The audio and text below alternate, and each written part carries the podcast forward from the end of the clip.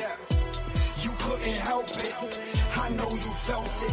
Green and white, white and green. Who are we the Celtics? Who are we the Celtics? Who are we the Celtics? All right, Celtics fans, we are back with another episode of Boston Celtics Game Day Recap. I'm your host, Guy DiPlacido, and the Celtics absolutely destroy the Houston Rockets. Seem to be back to their normal selves. Final score 126 102. And this is a game that I was fortunate enough to be at. Merry Christmas to me. Parents got me tickets to the game tonight. Went with my brother. I went as a fan. I didn't go there and take a bunch of notes. So this podcast is very much going to be ran by emotion. Uh, so bear with me here. It's going to be a shorter podcast. Keep it short and sweet.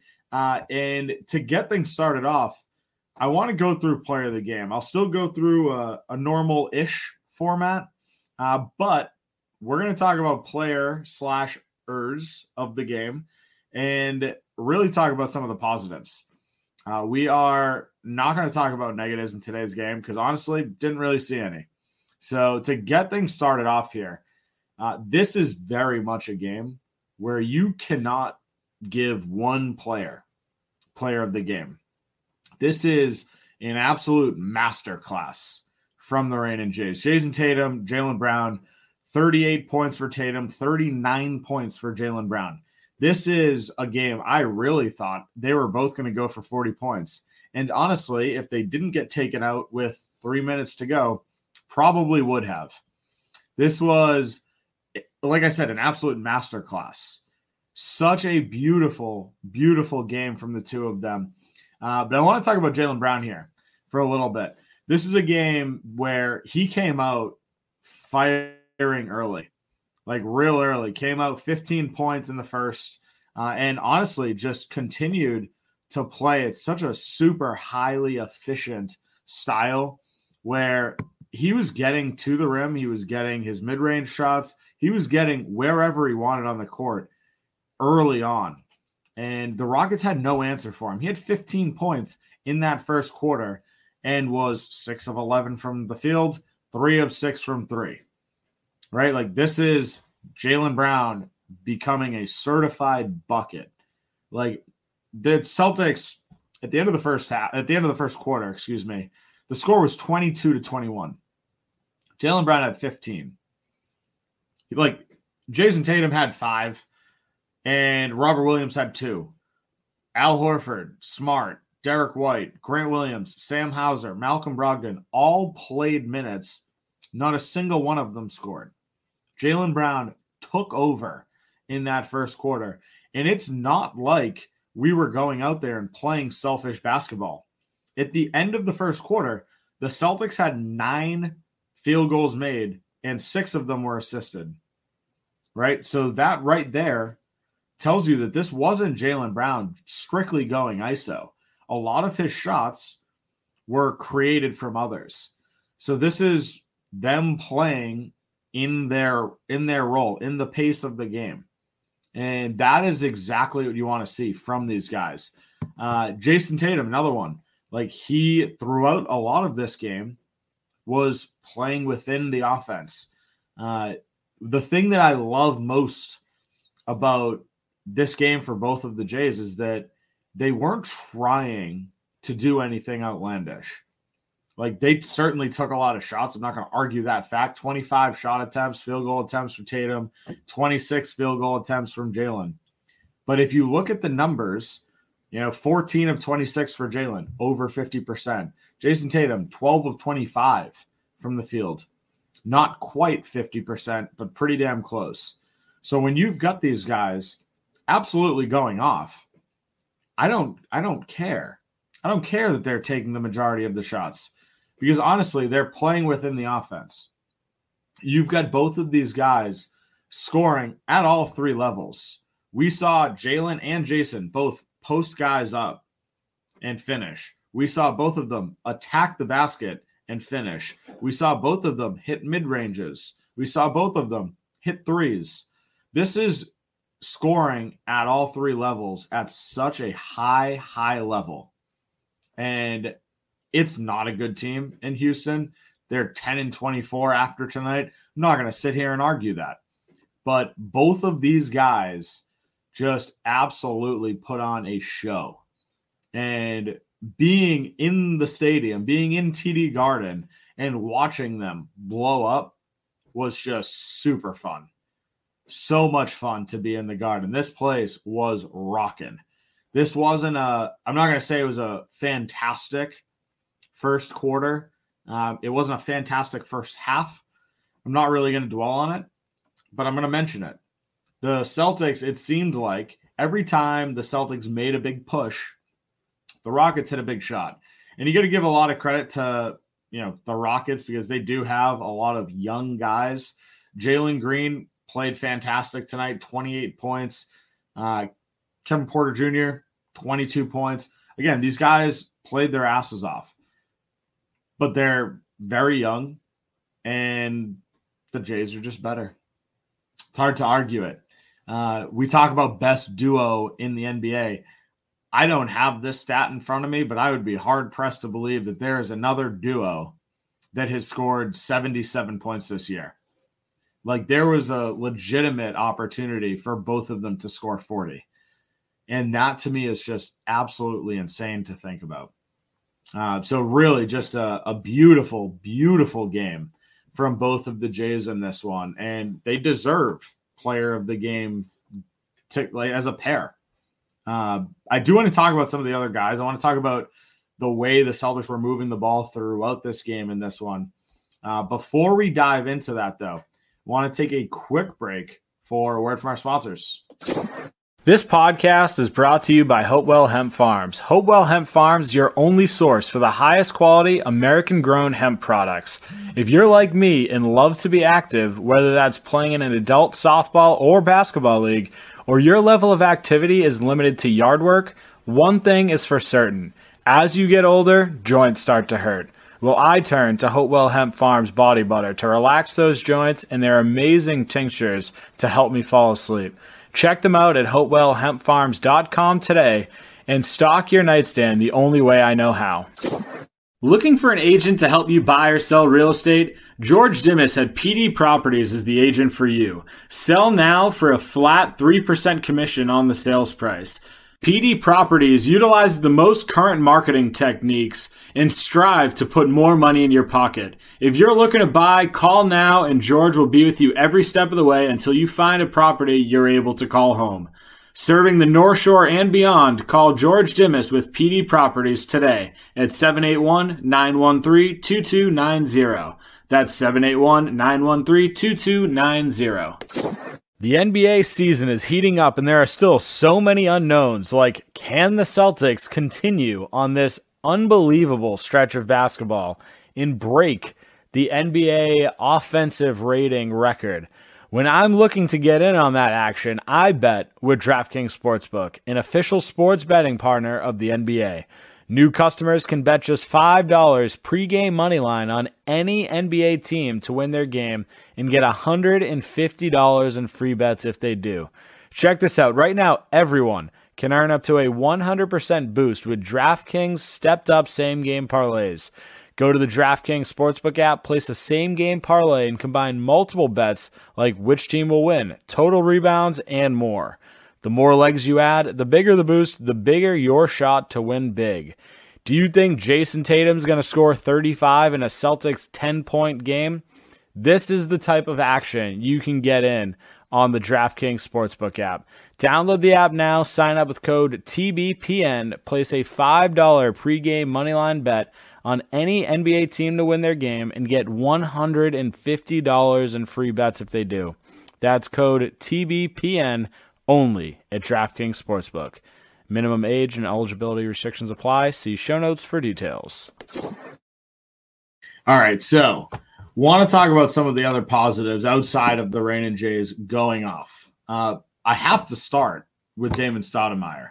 Uh, I know that sounds bizarre, but for the people that did not watch this game, Joe Mazzulla had an eye irritation and didn't coach today. Never really heard of that. Never heard of a coach missing a game because of an eye irritation, but it happened. So Damon Stoudemire stepped up. I thought he did really well. there were a couple of moments in today's game where the Rockets made a, a little mini run and Damon Stoudemire called a timeout, straightened things out. I'm not going to sit here and say that he is a better coach than Joe Mazzulla for being able to handle timeout situations. We'll see come playoffs if what Joe Mazzulla has been preaching of working through struggles pays off. Uh, but as of right now, Damon Stoudemire stepped up when the team needed him. Kind of surprised it was him and not Ben Sullivan. So be it. Doesn't really matter. But figure I have to mention it during the podcast here. Solid debut for Damon Stoudemire in a, a sort of quasi head coaching role today. Uh, outside of the Rain and Jays and Damon Stoudemire, uh, we saw a lot of really good performances. And honestly, the the most impressive one for me was Time Lord. Seeing him in person, electric. Highly suggest for those that haven't seen it in person. Uh, but in 21 minutes today, which ties his season high in minutes, uh, he went out there. He was four of four from the field, three of four from the free throw line, had 11 points and 15 rebounds, five of which were offensive. He also added in two assists and a block. So this was just a super, super electric game for Time Lord. And me and my brother were talking about it during this game. There were many points when he was not on the floor and it was Al Horford or Grant or wherever uh, that a lot of these guys, Jalen Green, Kevin Porter Jr., drove into the lane and just kind of went right up with it. Right. As soon as Time Lord steps in, the entire game changes. And I don't want to, I don't want to come off like I'm, you know, giving him all the credit in the world for the defense changing. But when he's in there, guys know about it. And you saw all of these guys drive into the rim and immediately just kick out or throw an up fake, realize Rob wasn't jumping, and just either turn the ball over because it happened a lot in tonight's game, or we would steal and get out in transition. Like there were so many times tonight where just Rob Williams' presence completely shifted the way the Rockets offense was moving. And obviously, we see it on the stat sheet with his rebounds and him getting a double double, scoring 11 points. But all of those little things don't show up in a stat sheet. The fact that he is deterring guys from driving to the rim, putting up shots, doesn't show up anywhere, anywhere in the stat sheet. And you have to mention it because it is such a huge part of Robert Williams' game. Uh, so I thought he played really well in this one. We also saw some really good performances from our guards. Uh, Derrick White, although he didn't light up the stat sheet again, uh, six points, seven rebounds, three assists. He did also have a steal and two blocks. Defensively, I thought Derrick White was fantastic. There were a couple plays on the offensive side where he had great assists, great finds throughout this game. Same thing goes for Marcus Smart there were a couple points in today's game, and I'm not, this isn't strictly on the defensive end. He was three of seven from the field tonight. All seven of those shots were three point attempts. So he didn't take a single shot at the rim. I don't like seeing that from Marcus. However, three of seven from three, pretty good numbers. Not really going to argue it. And a lot of those wide open shots. This wasn't Marcus Smart being a hero. This is Derrick White driving, finding an open smart. This is Jayson Tatum driving, finding an open smart. So Mark Smart just hit a shots. Three of seven from three is good. You'll never complain about that. If you do, you really need to just find something else to complain about. Uh, but honestly, I thought Marcus Smart was great tonight. There's a massive difference in the offense when he's in the game versus when he's not. I think he controls the flow of the game uh, significantly better than anybody else on this team. We've seen Derrick White, we've seen Malcolm Brogdon play really good roles in the offense, uh, but none quite run the offense the way that Marcus Smart does. As far as settling guys down, uh, and honestly, it starts on the defensive end because he very much knows where everyone needs to be at all times. And when he does that, when the rotations are good, it's easier to get out in transition. And that's when, you know, Marcus Smart thrives because he's a very good passer and he gets out in transition. He pushes the pace. And that's where the Celtics thrive as well. You know, it's no secret that the offense runs better when you're getting, you know, 24 fast break points like the Celtics had tonight. So these are all really, really good things. Uh, we also saw, you know, Malcolm Brogdon go out there, do a little bit.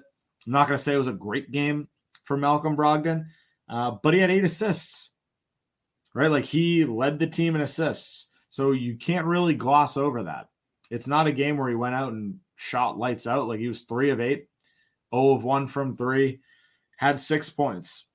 Right. It's not a stellar game for Malcolm Brogdon as far as the stat sheet goes. But when you look at the way, you know, he contributed, it's getting guys involved. You know, the minutes that he was in there, they played well. Like this is all things that you need to take into account. Like this is a, a good game overall from him.